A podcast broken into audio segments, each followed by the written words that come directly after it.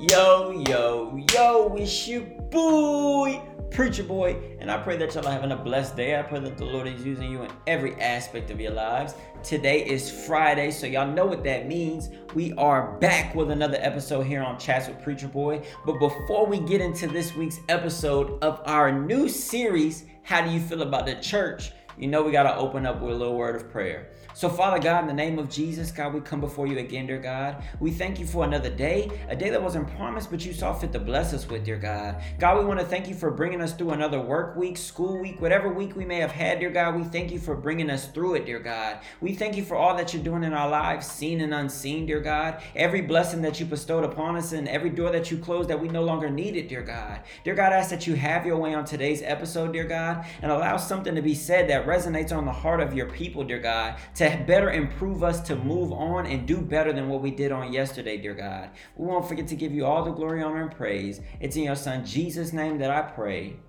Amen and amen. Like I said, we are back with another episode of Chats with Preacher Boy, and it is our very first perspective in how do you feel about the church, the Christian church at that.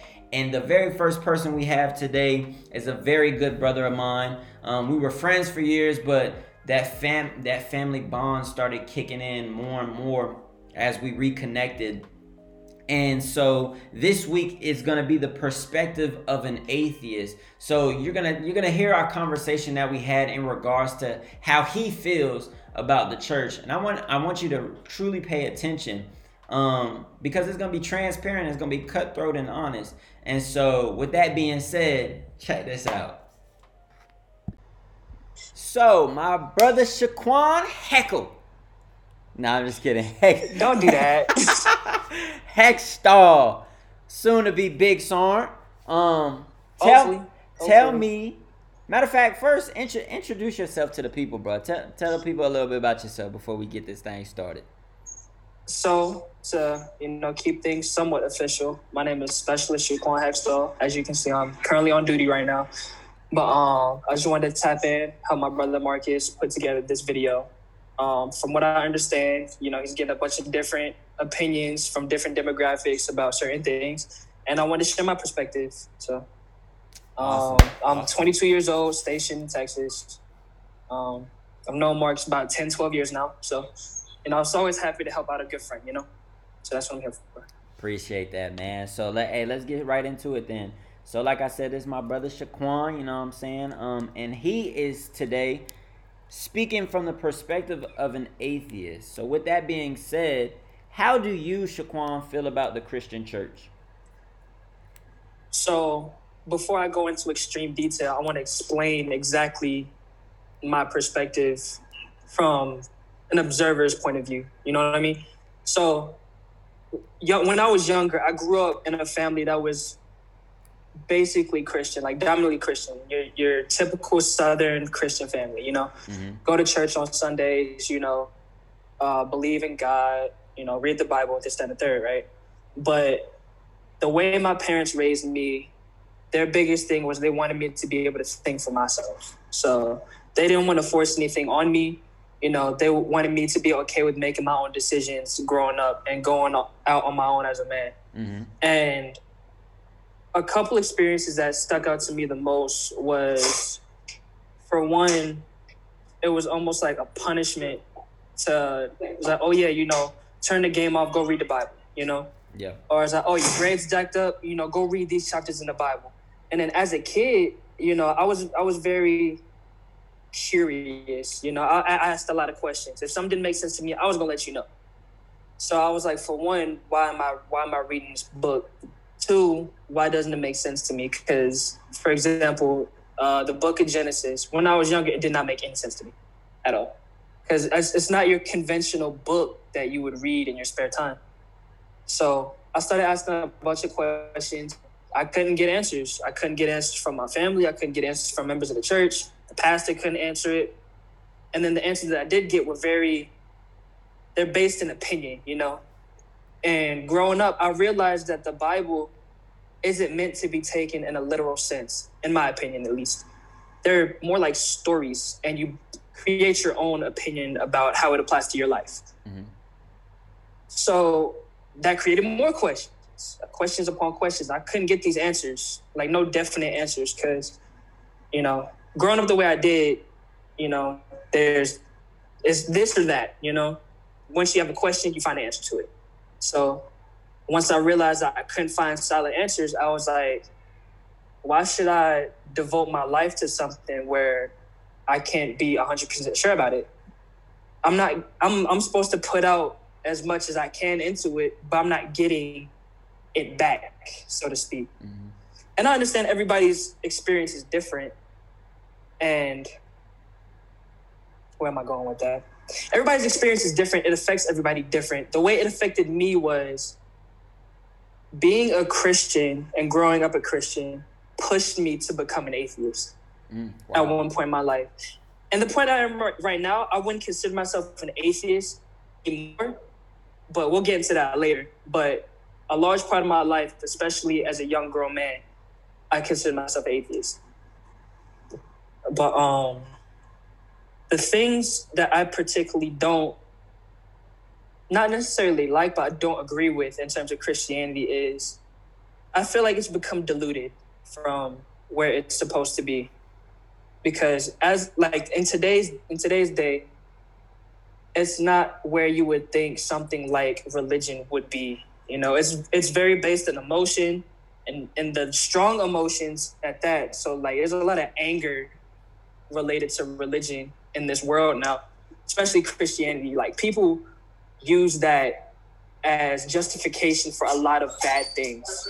Mm. Not saying that it's bad in general, but I don't necessarily agree with how it's used, you know? Mm-hmm.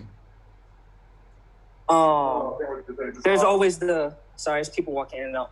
But um, there's a saying that a lot of the world's wars was fought over religion, right? Mm-hmm. And it's like, hey, my belief is is right, you're wrong. Well, how can you say somebody's right or somebody's wrong if there's no proof? There's no physical, definite proof. Mm-hmm. There are things that, hold on, can you get that? There are things that lead to, you know, it could be right, mm-hmm. it could be wrong. It just depends on how you take it. It's just the way the way you live your life and what you're supposed to get from religion, it's a very serious thing. And I don't agree with the fact that you're supposed to live your life definitely on something that isn't definite, mm. you know? But um, it's just different for everybody. Some people perceive as, oh yeah, this good happened in my life because God is willing, right? I personally believe this good thing happened in my life because I made it happen. You know, I did certain things to lead to this point. And then, you know, it's just, it depends, you know? So whether or not you believe in Christianity, Islam, Judaism, Buddhism, whatever. My personal belief is the most important thing is you live your life in a good moral standing, you know? Mm-hmm. You don't do good for people because God wants you to. You do good for people because that's what you're supposed to do as a person. So as as an atheist, I think I can speak for a lot of people in that community. We do the right thing because it's the right thing. There's no... oh, I'm going to be a good person in life so I can go to heaven. Like, that's basically saying you want to do good things for a reward. You don't do good things for a reward. You do the right thing because it's the right thing to do. And that's where a lot of people in my community agree with. But in terms of, like, extreme atheists, where it's like, oh, there's no such thing as God. You know, God doesn't exist, this, that, and the third. You know, that goes back to, you know, it just depends on your personal perspective. Dealing in extremes is ignorant. That's the main thing that I got out of my whole experience transitioning is there's no extremes. There's no definites. It's just all about how you perceive it in your life because everybody lives a different life. Mm-hmm. At the end of the day, we all going in the ground. We all turn to ash, whatever. Mm-hmm. We're returning to where we came from. Whether or not we came from this place or this place, it doesn't matter right now. We're not there. So that's my general description of it. I can go into more detail if you want, but I need more direction, you know? So, okay.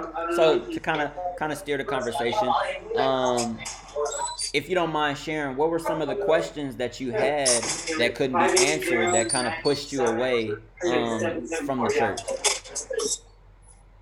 The biggest thing was, where's the proof, you know? The Bible speaks on a lot of different stories, so to speak, and I understand their stories, but people believe them to be true. Mm-hmm. So, for example, um, the birth of Jesus, right? Uh, Virgin Mary conceives a child. The child is the child of prophecy or whatever, right? The Savior, right? How? If if these beings in the story are humans, humans, you know, you gotta you gotta do something to make something, right? You know, two man and woman comes together, you make baby, right? So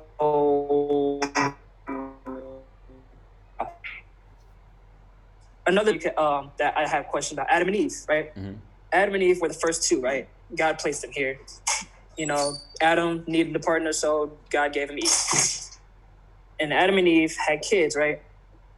They had, I'm, I'm not sure how many, they had sons, right? And these sons got married. To who? If it was one and one, and then they had kids, where these other ones come from? Where where these other variables come from, you know? And like I said, the like, in my mind, these stories aren't meant to be taken literal. I, I didn't figure that out until I was a grown man. As a kid, I was like, well, where these other people come from? You know? Um, Noah's Ark. That's another big one that I still don't understand what it's supposed to mean to me if it's not meant to be taken literal. He, there was a great flood that wiped the entire earth, and he got every animal of every species, male and female of those species, on a boat. How? Unless this man was was Evan Almighty talking to animals, it's not happening. You're not going to put a lion on a boat with a deer and expect things to be okay. So in my mind, I'm thinking, how how can that be applied in a sense where it can be broken down to something else? Because a lot of the stories that I've read in the Bible, it can be broken down and applied to different situations in your life, whether it's grief, whether it's struggle, whether it's happiness, you know, whether it's unsurety, whatever. But it's a lot of them that still don't make sense. Um, I didn't, like I said, I'm not an expert. I didn't read the entire Bible. I don't understand all of it yet. Um, the ordeal with the burning bush, you know, it was um, basically, you know, God speaking through this burning bush. And then that's where the Ten Commandments came from, right?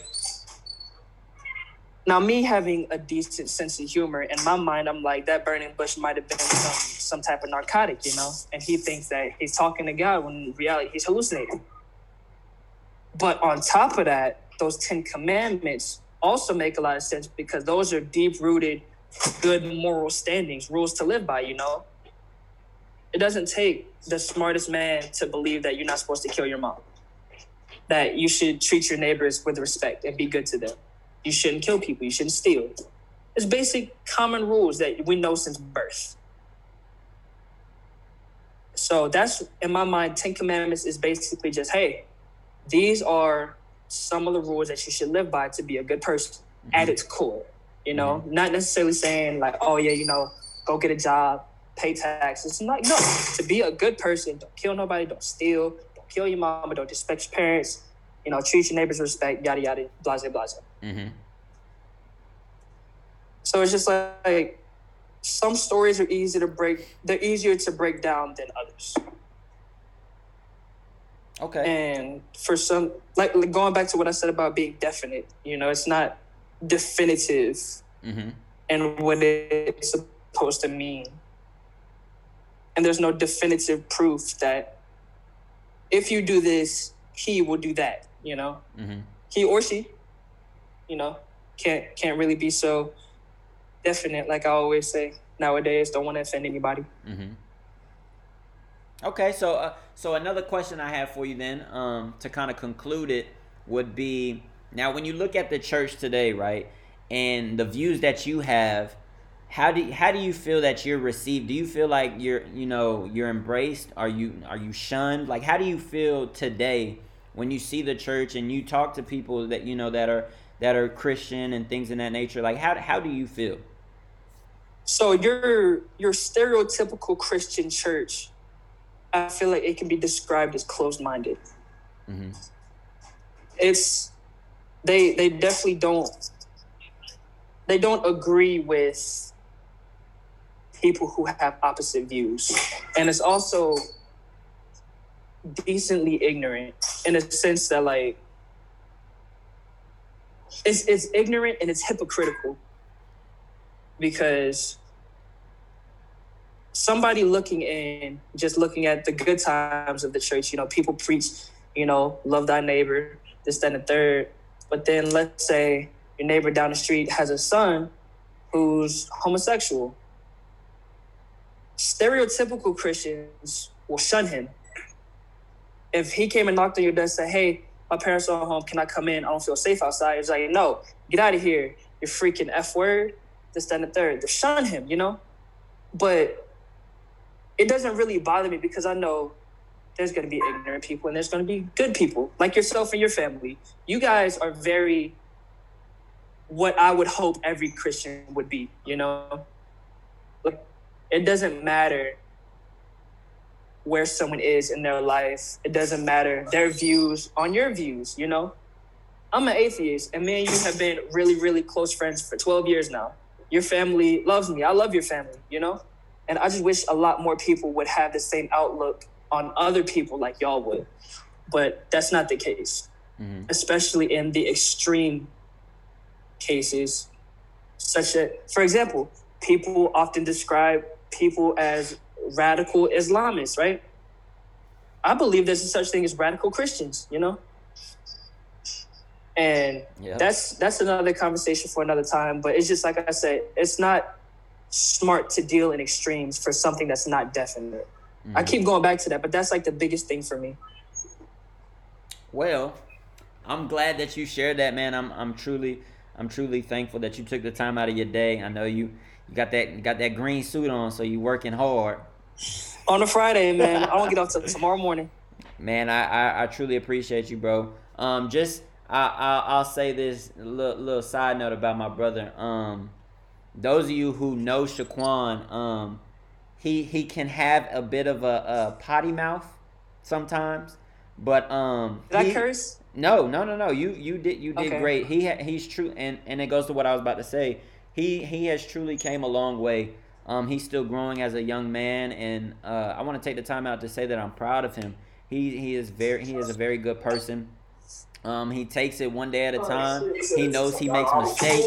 He knows that he's not perfect, but yet he doesn't give up. He doesn't let that. He doesn't let his mistakes. He doesn't let his past. He doesn't let anything that he went through define his future and what he's doing right now. So, Shaquan, I'm proud of you, man. My family loves you. I love you, man, and I'm I'm thankful that you were able to be a part of how you feel about the church, man. I, I truly appreciate that. It's it's really an honor to be a part of this, man. I really respect what you're doing, so I'm glad I could finally take some time out, given the time difference, to come in and help out, you know? So anytime you need, you know, some some off-the-cuff freestyle, you know, I got you. That's too easy, man. Well, I appreciate you, man. Um, yeah, man. Thanks, bro. All right, man. I'll holler at you later. So, y'all heard the conversation. Y'all heard his perspective. Man, um, I'm not I'm not gonna go too much into the conversation, because of the simple fact, everything that was said, we're gonna address at the end of the series. The whole point of this series is so that you can see how people view and see the church and how they feel about it ultimately. So I pray that something was said that you can truly hold on to and think about and ponder over the weekend. Just know that we're coming with some more heat, some more fire, and some more cutthroat, transparent perspectives. I'm telling you, we're only going up from here. So I want you to know that I love you, but more importantly, like I always say, God loves you more. Y'all be blessed.